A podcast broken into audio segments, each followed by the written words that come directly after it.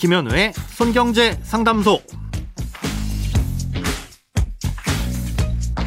새는 돈 맞고 숨은 돈 찾아드립니다. 손경제 상담소 김현우입니다. 저축, 보험, 대출, 연금, 투자까지 돈에 관련된 고민이라면 무엇이든 맡겨주세요. 오직 당신만을 위한 맞춤 상담. 먼저 오늘 사연 만나봅니다.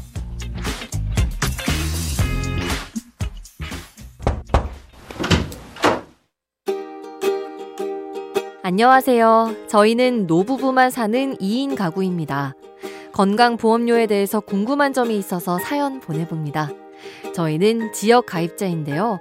금융소득이 천만 원이 넘으면 건강보험료 산정에 영향이 있다고 들었습니다. 천만 원의 기준이 개인별인가요? 아니면 부부 합산인 건가요?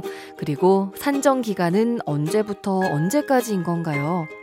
만약 천만 원을 넘게 된다면 건강보험료는 얼마나 오르는 것이고 혹시 줄일 수 있는 방법은 없는지도 궁금합니다. 손경제 상담소에서 자세히 알려주시면 감사하겠습니다. 음, 지역가입자의 건강보험료는 재산을 중심으로 부과됐었는데요. 이제는 점점 소득을 중심으로 부과하는 방향으로 개편이 돼가고 있습니다. 예, 신용카드 사용이나 현금 영수증 발급 같은 것들이 일반화돼 있지 않던 시절엔 세금을 줄이기 위해서 소득을 실제보다 줄여서 신고하는 일이 빈번하다 보니까 제대로 된 소득 파악이 어려웠었잖아요.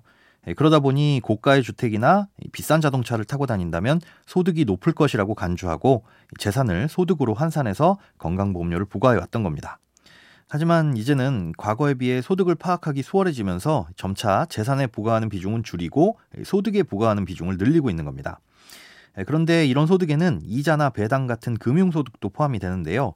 1년간 받은 이자와 배당 소득이 1천만 원을 초과하면 이것도 소득으로 보고 건강보험료 부과 대상이 됩니다.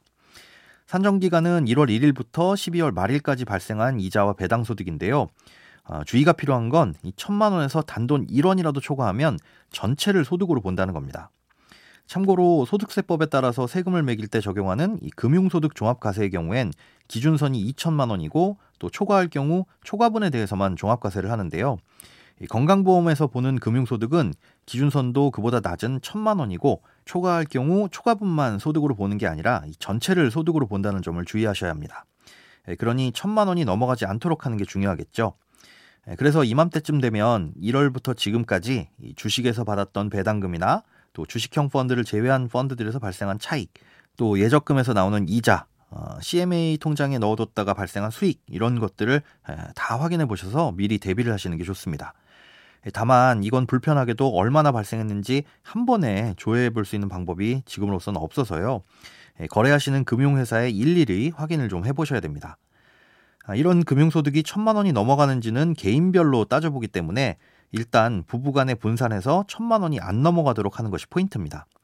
예를 들어 남편이 천만 원, 아내가 천만 원이면 각각 천만 원을 초과하지 않았기 때문에 2세대의 금융소득은 전혀 없는 것으로 평가되지만 남편 쪽으로만 몰아서 2천만 원이면 금융소득은 2천만 원으로 평가되고 이만큼의 소득에 대해 건강보험료가 부과됩니다.